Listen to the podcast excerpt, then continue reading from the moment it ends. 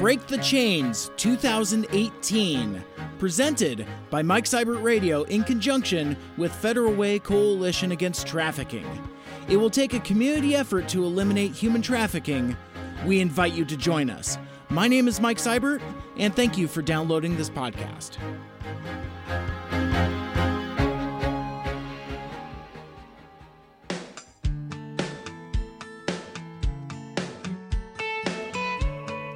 Rebuilding Hope, the Sexual Assault Center for Pierce County offers support toward healing through advocacy and therapy for those affected by sexual assault and abuse.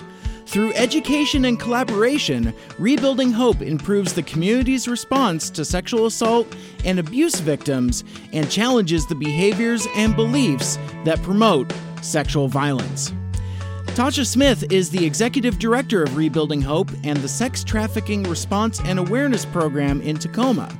She talks about the mission and history of those organizations and about how you can get involved, including participating in the Let's Face It Walk on April twenty-first and attending the Strap W A National Sex Trafficking Conference happening May twenty-second through the twenty-fourth. Support, heal, educate, prevent. Stop sexual abuse. And now, Tasha Smith. So let's, uh, I guess, just let's start at the beginning. Why don't you go ahead and introduce yourself and talk about uh, what you do. Okay. Well, my name is Tasha Smith, and I'm the Executive Director here at Rebuilding Hope, which is the Sexual Assault Center for Pierce County. We've been around since the early seventies. Um, it started out as rape relief back then, where a group of women um, in Tacoma decided they wanted to have crisis services for women who had been sexually assaulted. And so they pulled it together and pulled together this program called Rape Relief. Through the years, um, we've added uh, a therapy aspect to it. We've added education and prevention. So we're in the middle schools and high schools talking about Sex, sexual assault as well as um, sexual harassment, and mm-hmm. then also talking about um, some curriculum around bystander intervention. So okay. if you're at a party um, and you see um, one of one of the guys you go to school with helping a girl upstairs that is barely conscious and can barely walk, right. giving them kind of language or opportunities to intervene there mm. um, without being... Um, without saying exactly what's going on. But, you know, we go through some role yeah. plays about what you might say to intervene and, and, and make it a situation where a date rape kind of situation doesn't happen, where someone isn't yeah. able to consent. Right. Um, and so that's that's really great. We've had some mm-hmm. amazing, um, amazing positive feedback from that. I had a high school senior once that said I didn't realize um, that if they were intoxicated to a certain level that they couldn't consent, and um, felt really guilty about some of his past experiences. And he was leaving for college and said that he promised he would communicate that to all the people that he met there in college. And when you think about prevention, like that is, you know, it absolutely makes you feel warm inside to know that because of this conversation and because we have the funding to be in those schools, that there's a handful of young women that may not have to go through or experience that. And what we know is that a lot of sexual um, assault is happening on the college campuses. So those are the little wins that kind of make you go home and smile in the midst of all the um, kind of vicarious trauma that comes with the job and all the right. negative things that you hear, but it's nice to hear the positive as well. Absolutely. Um, so we also have a twenty-four hour crisis line um, where we have advocates that man that seven days a week. And um, it really can be utilized for anything. Someone who's just experienced sexual assault can call in crisis, and um, our staff have gone through um, almost one hundred hours, if not more, of training to be able to field those calls. Um, and so they're available for that. They're also available to communicate what resources are available in the community. They'll actually physically respond to a hospital if a client is there. Um, And, and having to go through a forensic exam, and so they'll be there to talk them through, because that can be really re-traumatizing if you were just sexually assaulted, and then you're going to have a whole gynecological kind of exam yeah. take place. Sometimes they'll take pieces of your clothing for evidence, and so we'll bring clothing with us and whatever we think mm-hmm. um, an individual might need, and then we'll also make extra efforts if there's additional things that are needed.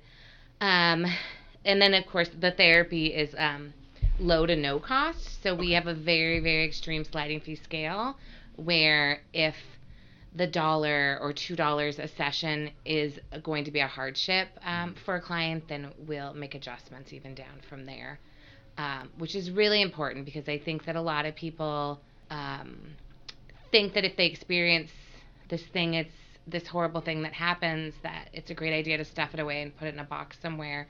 Um, and unfortunately, with post-traumatic stress disorder and trauma, we know that um, you know.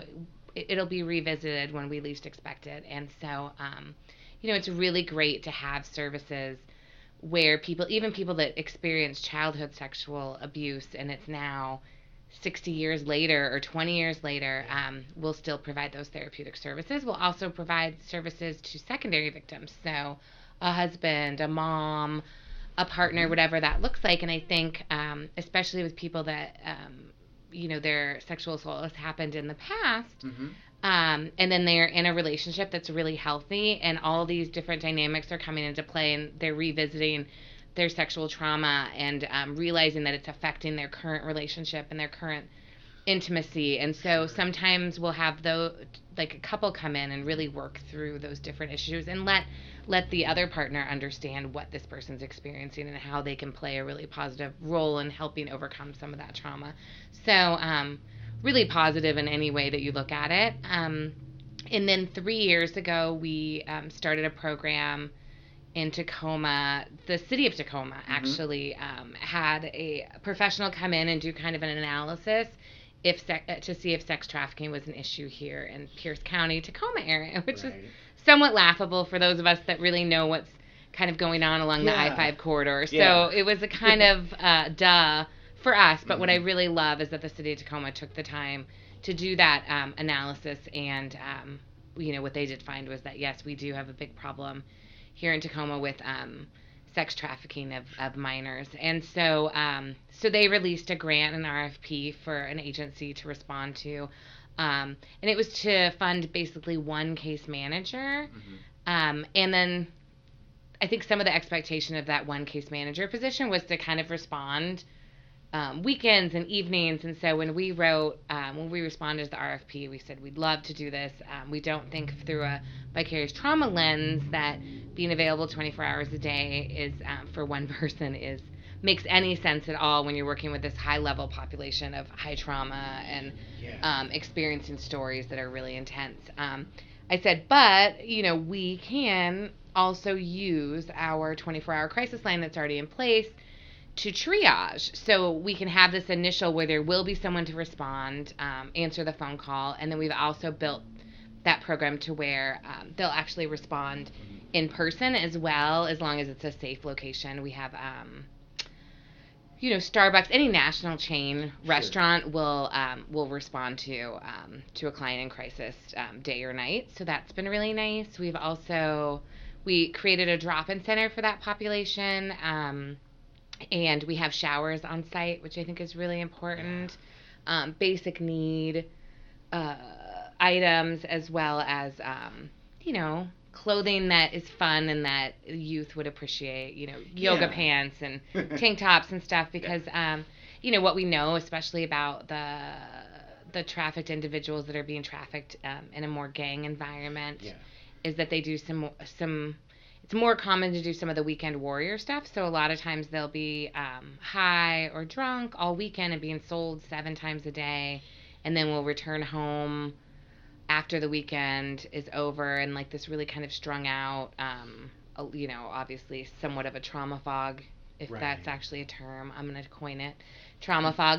Um, yeah. But then, you know, if they'll be in office, then we'll, you know, we'll pull the ca- the futon into a bed, and we'll give them comfy clothing and kind of support that, that they need to recover before they can actually talk about like what, mm-hmm. what their goals are, what they need. Um, So that's nice. The shower is nice, so they can be in there by themselves, and we have, you know, all the fun products and all of that. We also do harm reduction, which I think is a really important piece of it. Um, so what we know about this population is the second they come into our office and think about the possibility of help or support, they're not going to necessarily quit what's happening. Right. And there's a lot of trauma bonding that happens between them and the trafficker, and so um, it's common that they go back. It's very similar to the... Um, to domestic violence, where it's like five to seven times before they actually leave um, the relationship, and very similar with this population as well.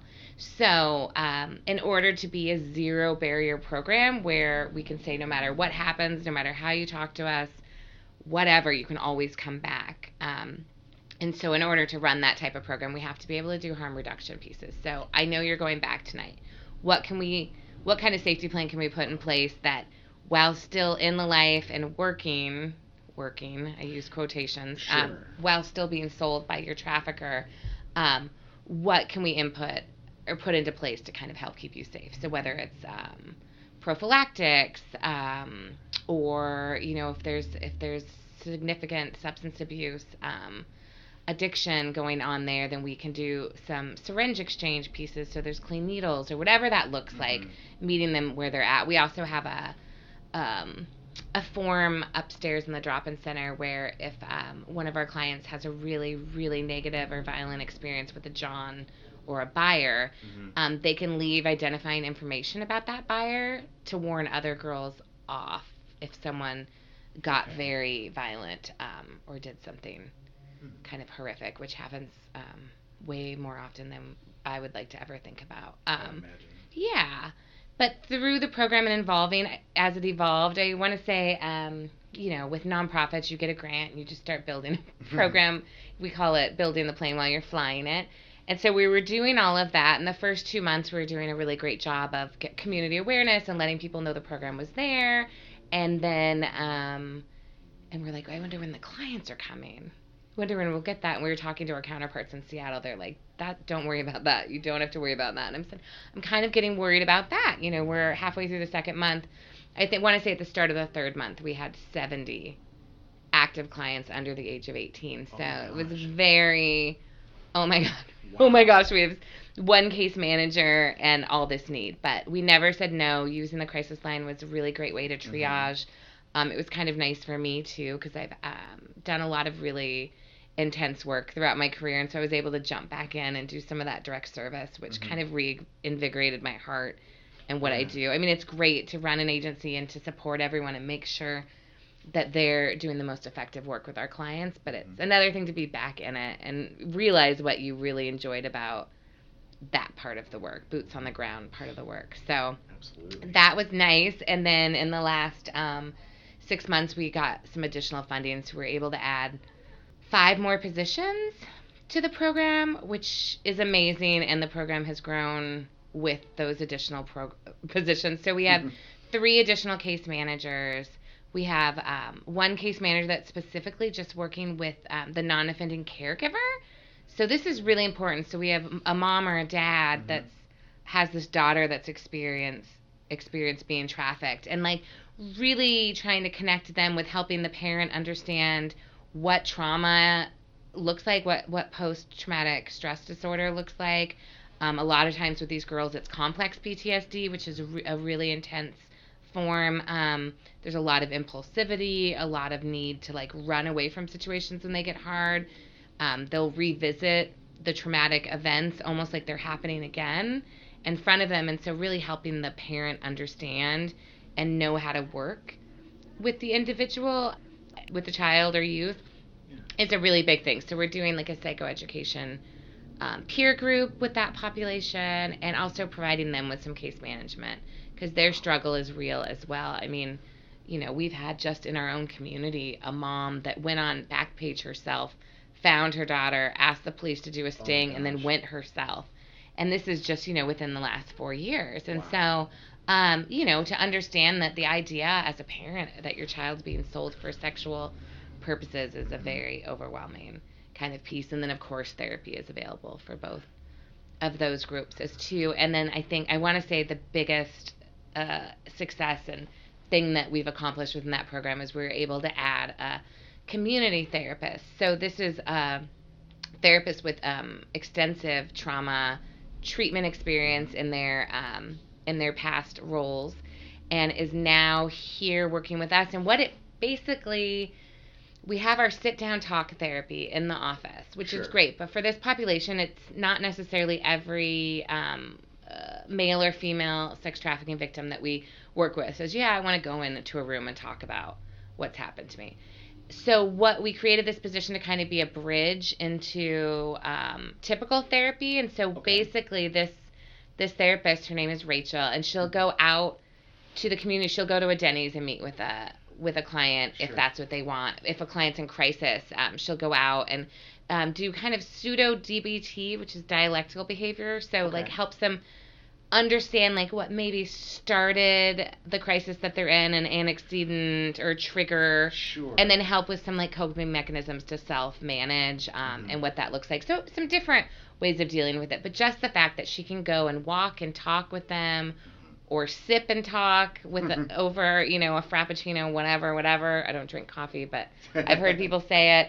Um, is this really great bridge into yeah. long-term therapy. Um, And I think more than anything, just building those trusting relationships of, you know, this will, I will listen to your story. I will listen to whatever you have to say without reaction, without judgment.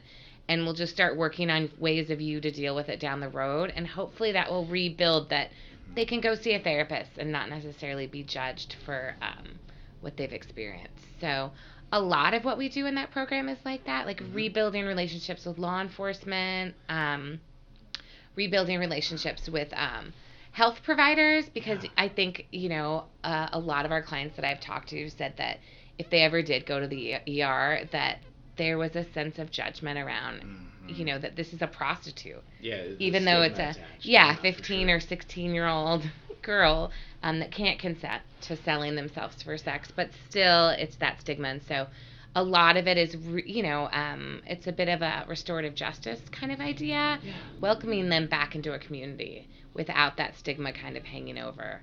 And so that's what, um, yeah. yeah, so that's what we um, really, really focus on, which is um, my heart and soul for sure. So I think in a nutshell, it wasn't a nutshell, it was a really long, no, that's expansive.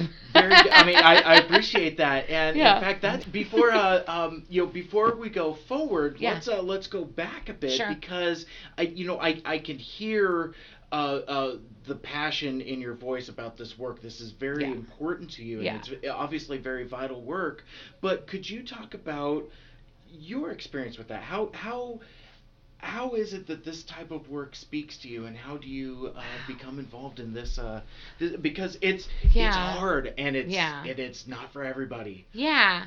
Well, I think every once in a while a freak is born. No. um, no, I think, you know, my dad was a, a sociologist, psychologist, and so, um, you know, I think I took the Myers-Briggs personality identifying test at like age fourteen. I don't know. I've always I've always been interested in it. I've always mm-hmm. um, been interested in therapy and how the mind works. Um, I did my undergrad. I got a bachelor's in psychology and a bachelor's in criminal justice. And mm-hmm. for a short period of time, and after spending the eight hours taking the LSATs to get into law school, I thought I was going into law school. And sure. then uh, when I got accepted, I kind of had this like moment of, oh my God, I don't want to be a lawyer. That's ins- I, I just can't even imagine. Um, And so I ended up going to my master's for um, criminal behavioral analysis was oh. my master's, which is actually therapy of the criminal mind. And uh, my first job out of grad school was um, therapy, a therapeutic group with um, death row inmates at San Quentin State Prison. So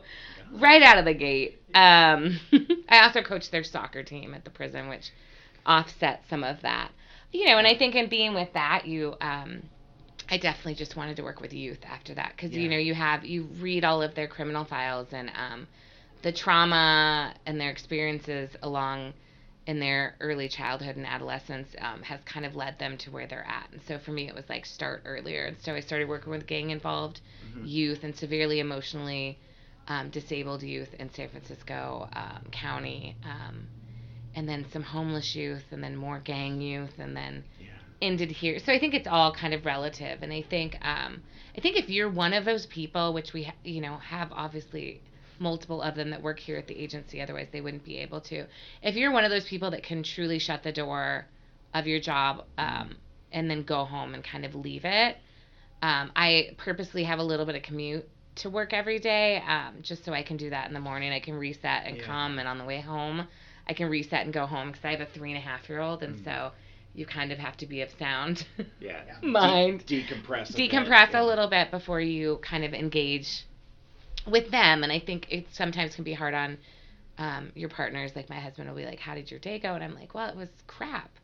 And he's like, well, tell me more. And I'm like, I wish I could, but just so you know, I'm, you know, I may not have decompressed all the way on the way home. And right. so just so you know, I might be shaking something off mm-hmm. kind of thing. But, you know, no one's bulletproof. I want right. to say there's been three cases um, in my career that, um, you know, have left their mark and have taken, you know, a few weeks where you just randomly are, oh, I'm crying again about that. But yeah. really intense situations. And I think that, um, you know, I I would definitely sought out the right steps to kind of help me process that. But I also knew that allowed myself, because I think what, what we do sometimes in this work is, like, shut it down too much. And oh. for me, it was, like, those three particular situations were really, really, really intense. It would affect anyone, right? Sure. And so I let myself feel it, and I let myself cry it out and just be aware if it was too much or too far, what that looked like for me. But, yeah, I mean, you really do have to be able to. Otherwise...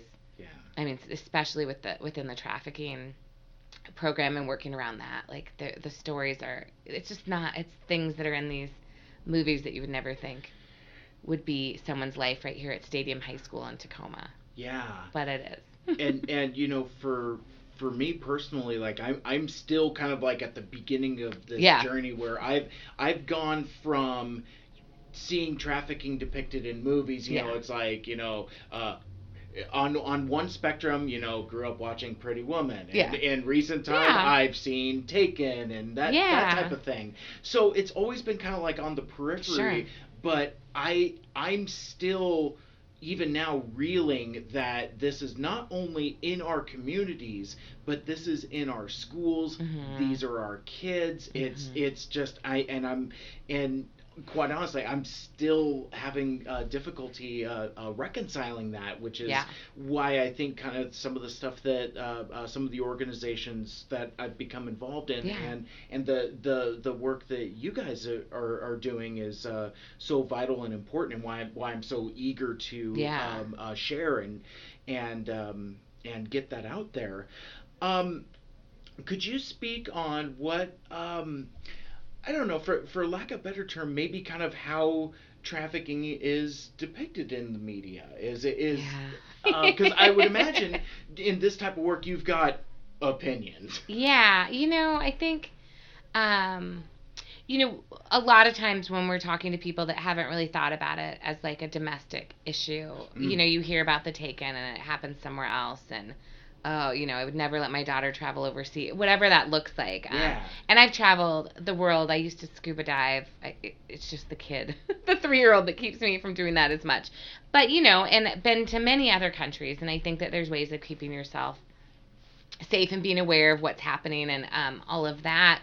Um, so I think that I think that people often like to do that where it's not our problem, it's somewhere else, because then they then it's not in their face and they don't have to deal with it. Um, I... It, But I think it's also, it's not one of those things that we can say anymore where it's like not in our backyard, it's not actually happening here, or that's someone else's issue. Um, and I think that we need to talk about it more because the challenge is, is that um, these these youth, um, both male and female, might be accessing services at, at your business no matter what you do. And I think that understanding and being able to um, to see them through the lens of them actually being the victim is so important.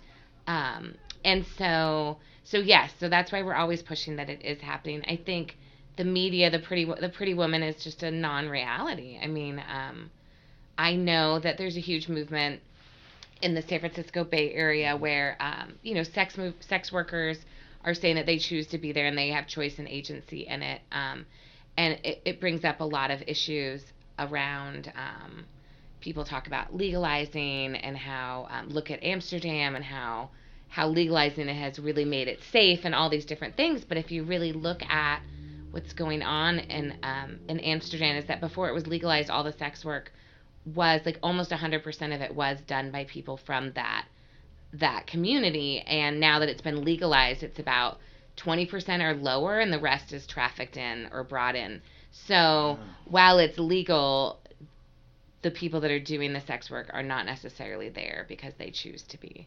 Um, there's a lot that happens. I know a lot of people have heard of Nepal and the women that are taken out of Nepal and said to, the families are told that they're um, going to be doing housework and that they'll send money back each month. But in reality, what we know is they're being sold into the sex trade. And so there's all these different things going on across the country. But what's happening in our backyard is that um, fourteen, thirteen, our youngest referral was seven, um, that was being sold right here in Tacoma. And I think um, in many different ways, like it can be an older man that that really pretends to be in love with the individual. We call them the Romeo pimp.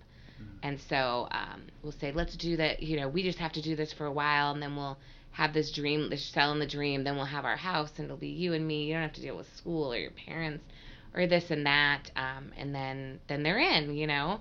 And I think what we've heard from um, traffickers or pimps in the past is that if they can get them to sell themselves once, they can get them to do it a thousand times. And so that first turnout, um, getting them to turn their first trick is the is really the key. And the term is turning them out. Um, we also have like really violent kind of guerrilla pimps, or the the the pimps that are coming out of the gang environment where um, there's drugs and alcohol involved. Sometimes a videotape um, may have like four of the homies gang rape the girl, videotape it, say I'll send it to grandma if you don't get in and start doing work and putting in money.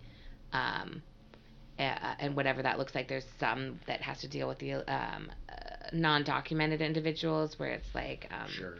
you know, I'll tell, or you're here, we brought you here, and so you earn for the next twenty years, you earn, you earn your ticket over here type of thing. Mm-hmm. Um, yeah, we what we do know is the violence is extreme and high. Um, you know, we've had clients where we met with them for the first time at the hospital with um completely broken jaw and face. I mean, this is not um, Pretty Woman right. in any sense, yeah. but we get that a lot, right? Mm-hmm. And so no sense Absolutely. Of this is, but I think um, what we do know is that there's a high percentage that come from um, children's services, so state-dependent youth, um, really high percentage of youth that have had some sort of past experience with sexual molestation or abuse, um, and um, and it, And that um, can be evident, like if you um, disassociate when um, a low-level boundary is crossed. Yeah. These um, these traffickers are really well-versed. I mean, if you, you can go on Amazon right now and type in how to turn someone out or how to pimp how to pimp a girl or a multitude of different things, there's at least eighty different books that will tell you exactly how to do it.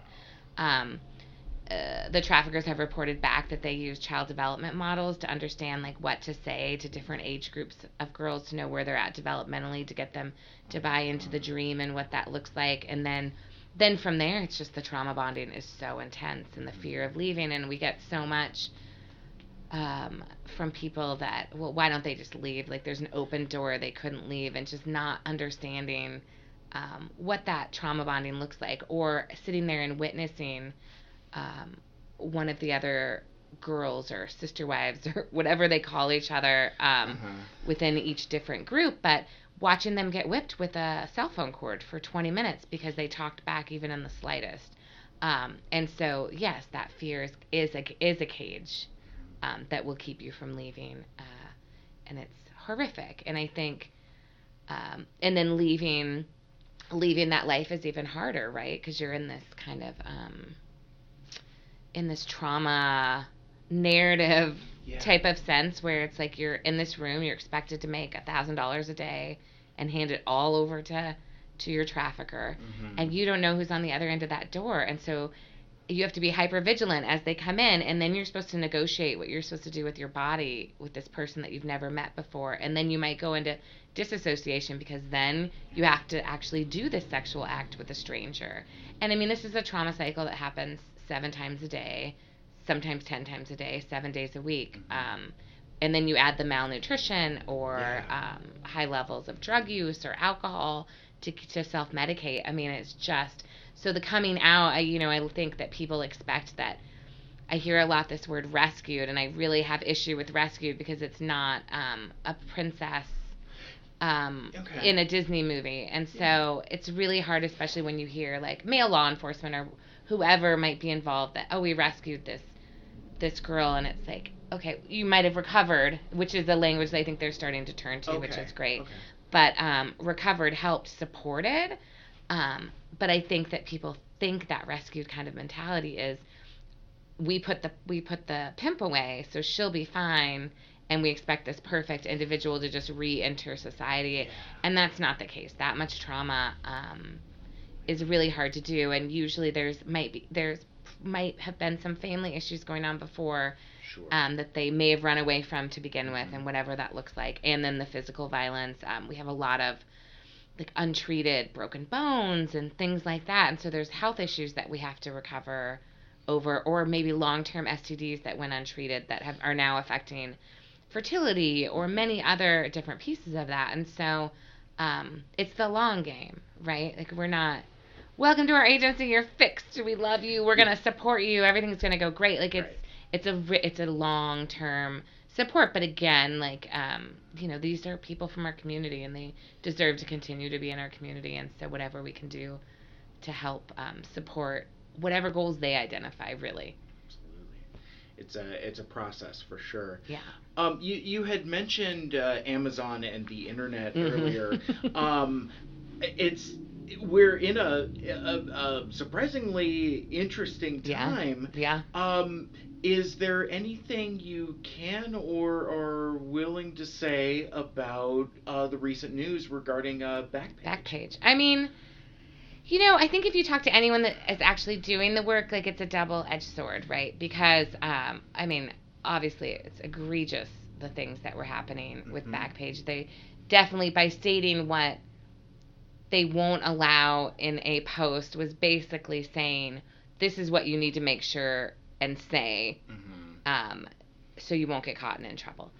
Um, so yes, I it, it, it's horrible, but I know that for a long time, um, you know, Backpage, when they got subpoenaed, would give the information to law enforcement, so I think it helped to have that trail, electronic trail, although with Bitcoin and um, burner phones and credit cards that you can just fill that don't have a name connected to them, all these different things, that it got more and more difficult to find out, because really when you're when you're looking at um, being able to charge and sentence someone for selling um, and trafficking these youth, you have to follow the money, right? Who benefits right. from this financially?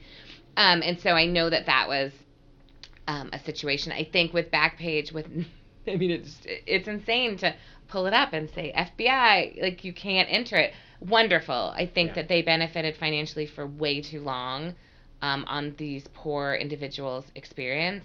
Um, I think it's also a challenge when, because um, it's not going to stop. I mean, right. the sale of of human beings for sex is definitely not just going to, okay, we're done.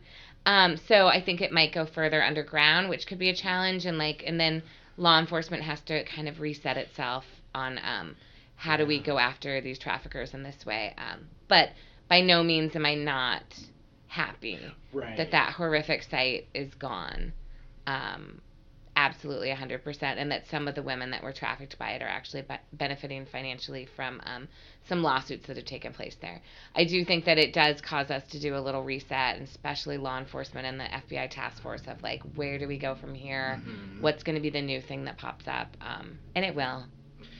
Yeah. Um, and I think on the bigger side of things, um, something that we're really pushing for here in Pierce County is um, if you want to significantly affect um, the sale of minors for sex, we have to go after the Johns. It has to be on the demand side, because yep. these are the doctors and lawyers and teachers and husbands and dads that are um, that are buying the sex. And if they if we put more of the fear in them that they could get not only caught, but also um, add a sex charge, sex offender charge to um, to that arrest. It's an eye-opener and makes them think twice before they buy sex. Um, a few years ago, a sting was done in King County um, where they um, really obviously, like if you if you knew if you knew how cops did things, you would think this was pretty obvious that, that it was a sting. But whatever, had posted a girl on Backpage. Okay. It was either Backpage or Craigslist or both.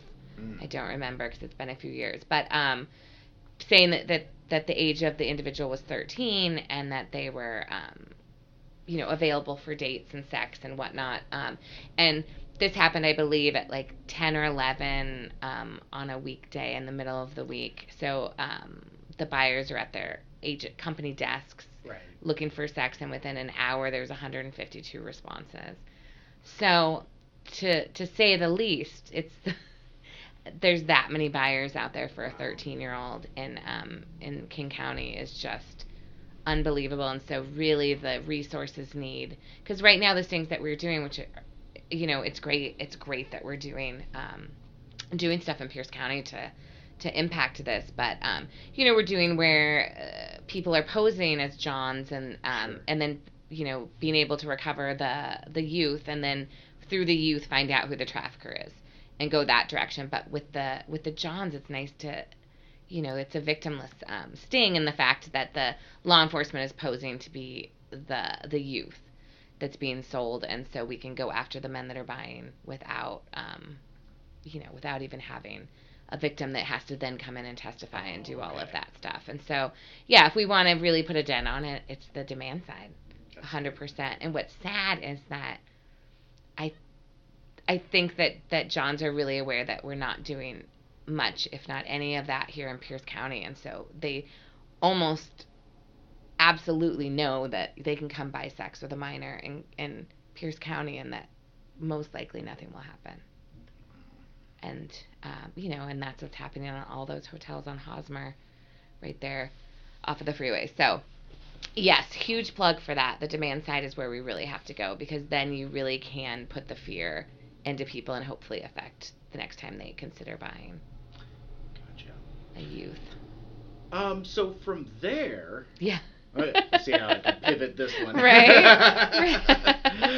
um, well, let's... Uh, um, Let's move on and talk about um, some things coming up yeah. where people in the community uh, can learn more and become involved. Yeah. And and uh, uh, yeah, because there's there's a, um, a few things coming up. That, yeah. that, that we definitely want to spotlight and talk about. Absolutely. Well, we're really excited. First, we just finished our first P S A, public service announcement, that oh. really talks about the trafficking program. And just released it on our StrapWA Facebook page, and then um, our Rebuilding Hope Facebook page, and then both of our company websites as well, which is really great because it kind of goes through a day in the life of a case manager and shows the different things that we do here, which um, we're super proud of. And luck- we're lucky enough to have um, an up-and-coming um, film film person. I don't know what they're... Like, like videographer. A, a videographer. Thank you. Person. Yes, yes, exactly. Um, who, um, you know, just really wanted some more experience for his pro- portfolio, and so um, did that pro bono for us, and it turned out amazing. So I highly recommend going onto the StrapWA Facebook and checking that out. Very cool. And then um, we have our annual walk coming up called the Let's Face It Walk, and it's going to be April twenty-first, so I think ten days? Less than ten days? Right around the wow. corner. It right around soon. the corner, yeah. And it's on a Saturday this year. We normally do it on a Friday. Okay. And we normally have, um, we it's normally a walk a mile in her shoes event. So mm-hmm. businessmen from the community put on high heels and walk down Pacific Avenue. So fun, so cool. Um, but this year I think we really wanted to um, focus on what was really the important stuff and kind of take away the, the niche-y kind of piece of the high mm-hmm. heels and really talk more about the agency and what we do and what how what sexual assault really is, and ending that silence and giving people an opportunity to come out and really um, walk for someone that's important to them, or for, you know, someone that they know has experienced something like this, or what that looks like. And we're going to do a lot more um, education kind of pieces. The mayor is going to be there to speak. Um, it should be a really great event. The starting point is at the Washington State History Museum, oh. and it's April twenty-first. I think between nine and ten is the registration, and then we go from there. Um, and um, but I think I want to say the coolest thing, and I say that while I wipe the sweat off my brow, mm-hmm. um, the coolest thing that we've done as an agency, and that I've done in my career, period, is to put together this national conference um, specifically on combating sex trafficking through a multidisciplinary team approach. And so basically we've set up this national three-day conference um, to really educate prosecuting attorneys, law enforcement, um, forensic nurses, first responders as a whole, um, therapists, case managers, advocates, really anyone that's going to be working with this population. Um, we have different workshops that are specifically geared towards them. Um, we have one workshop that's specifically on forensic interviewing with a minor mm-hmm. around um, sex trafficking and um, you know what what's the best practices in the field. We have um, a few trainers coming from Portland, um, D B T Institute, which is the Dialectical Behavioral Therapy Institute, which is really kind of the upcoming treatment for this population. Um, and so they're doing two ninety-minute workshops um, and then hundreds of others because we have sure. three full days, and we're trying to meet the needs of all these different um, these different professionals and members of a multidisciplinary team. Um, and so it is a labor of love. It's extremely expensive to put on a conference and extremely time-consuming. Right. But um, truly my goal in doing this, because I've been to so many conferences around the country for many years in all my different careers, is that every single workshop you go to, you leave with something important that you can take back to your field and don't feel like it's a wasted hour and a half. So we have put so much time into just getting the right people in front of those groups and telling and educating and giving this really important information. So I have never been so proud. I think it's going to be the most informative event that's been held in a long time, and it's right here in Tacoma, so to bring it home feels so good as well. And it's at the Greater um, Tacoma Convention Center.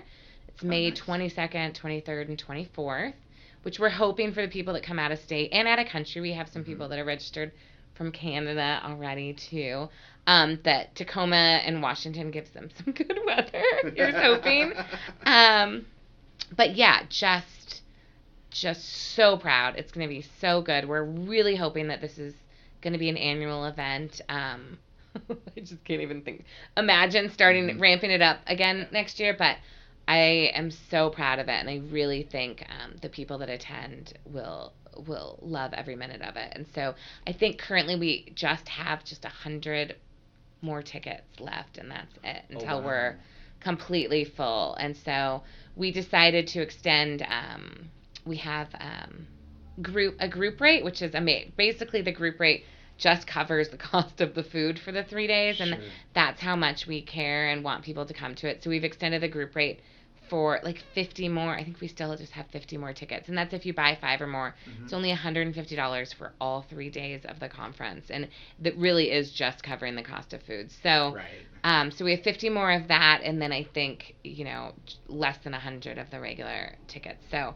Yeah, it's been it's been going really well, but again, just so cool to be able to provide, bring all these really ex- high-level experts to the area to inform other people and grow the work that we're doing, because ultimately everything I do as the executive director here and when I had boots on the ground and was starting up that new program is just to make sure that we do no harm first, and second is to really make sure that we treat every client with dignity and respect and have an open door and zero barrier services so they can always come back.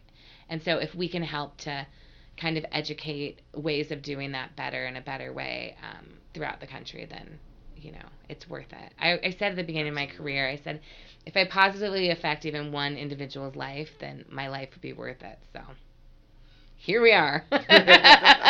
Awesome. Yeah. Well, um, at, at this point, let's uh, yeah. let's uh, let folks know where they can connect with Rebuilding Hope. Mm-hmm. Um, you know, uh, if there's any uh, uh, connection on the internet, uh, websites, yeah. social medias, um, any place to. Uh, yeah, connect with you. You know, I'm in my forties now, so the social media stuff. I Facebook I'm good with. Twitter's a little confusing, but we're we're there. We're everywhere. Okay. Um, StrapWA, which is um, our sex trafficking program, and it's it's a stra- sex trafficking um, response and awareness program for Washington State, okay. and so the Facebook is just StrapWA. Um, the face the website for that program is just strap w a dot org, and I think the important thing there is is that on that website you can um, you can make a referral for services. So if there's a loved one that you have that you think is being trafficked or whatever, you can do a referral right on that, and it comes directly to our case managers, which I think is important. And then also um, even for yourself, like refer yourself for therapy if that's something that you need. And you can register for that um, for the conference on that website as well, as well as the Facebook page. Um, and then I think also on our website has um, has a complete schedule. So it has all oh, the okay. workshops and the bios of the people presenting and all of that good stuff, which is um, really cool to be able to see what all is coming before you go. And then um, the Sexual Assault Center's um, website is just the sexual assault center dot com. And so um, all of our services and resources are available there as well.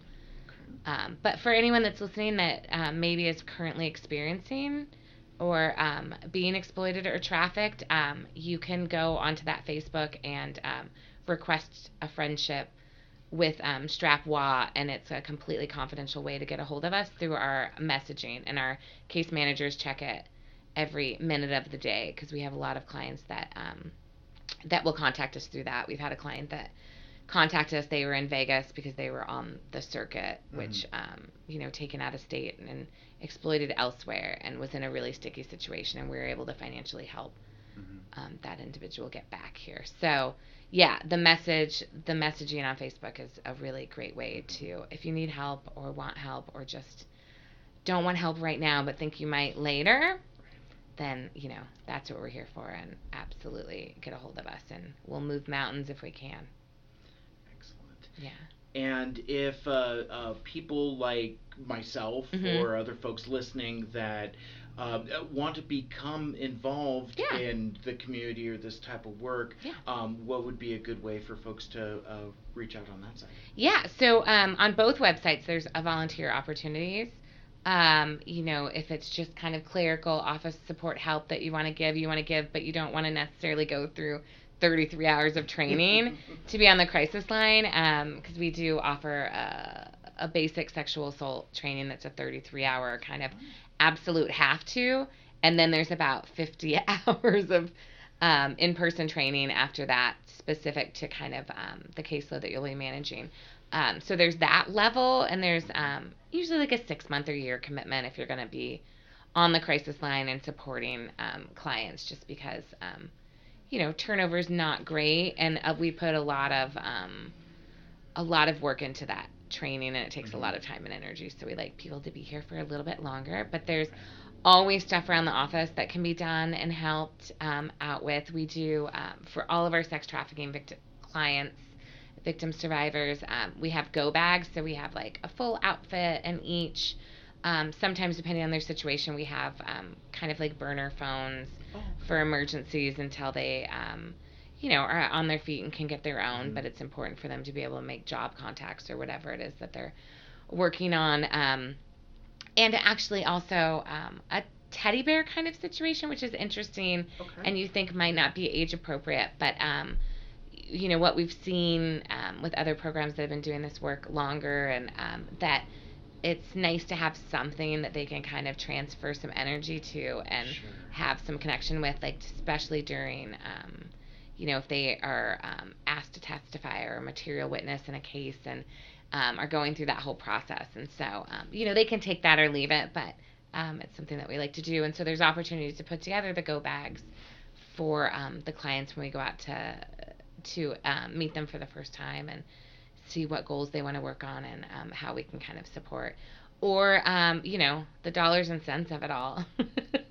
You know, there's no way that um, just the funding that we receive covers everything that we do. So it's always nice um, to have donations that go specifically to a specific program if you want, or um, maybe it's just for like clothing, or you know, people can really identify what they want that money to be spent on, and and Lord knows we'll spend it.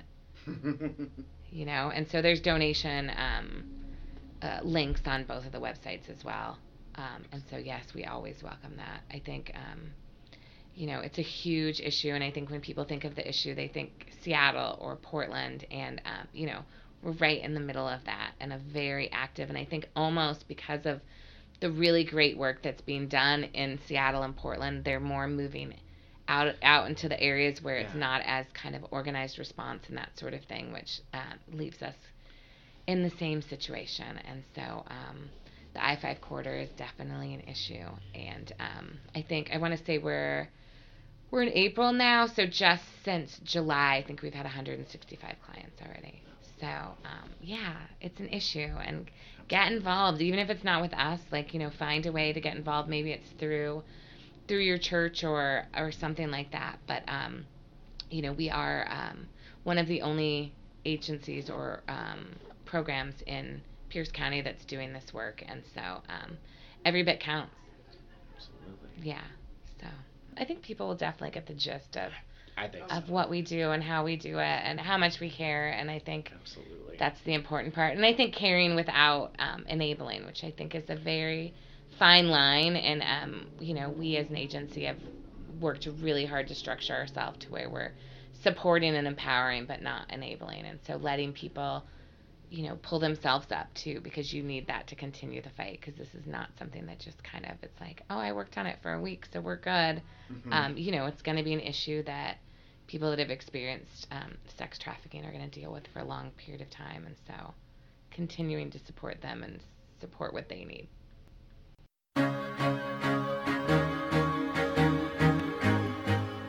Break the Chains twenty eighteen is a presentation of Mike Seibert Radio in conjunction with Federal Way Coalition Against Trafficking. It will take a community effort to eliminate human trafficking. We invite you to join us. How can you help? Volunteer. Use your unique skills and talents to raise awareness and further the fight against human trafficking. Speak up. Use your voice to influence and strengthen legislation. Learn. Educate yourself and share your knowledge with others. Donate. Use your resources to help prevent future cases of human trafficking. For more information, including registration for the Break the Chains of Human Trafficking five K on May nineteenth, twenty eighteen, check out Federal Way C A T on Facebook or go to the website w w w dot f w c a t dot com.